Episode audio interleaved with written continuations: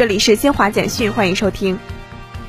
五月五号十时三十八分，我国在太原卫星发射中心使用长征二号丁运载火箭，成功将吉林一号宽幅零一 C 卫星及搭载的吉林一号高分零三 D 等八颗卫星发射升空，主星顺利进入预定轨道，发射任务获得圆满成功。据了解，吉林一号宽幅零一 C 卫星主要用于为国土资源、矿产开发、智慧城市建设等行业提供商业遥感数据服务。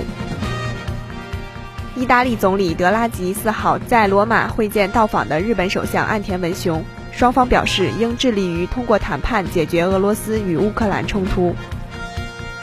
美国联邦储备委员会四号宣布加息五十个基点，将联邦基金利率目标区间上调到百分之零点七五至百分之一之间，这是自两千年以来加息幅度首次达到五十个基点，显示美联储收紧货币政策的紧迫性。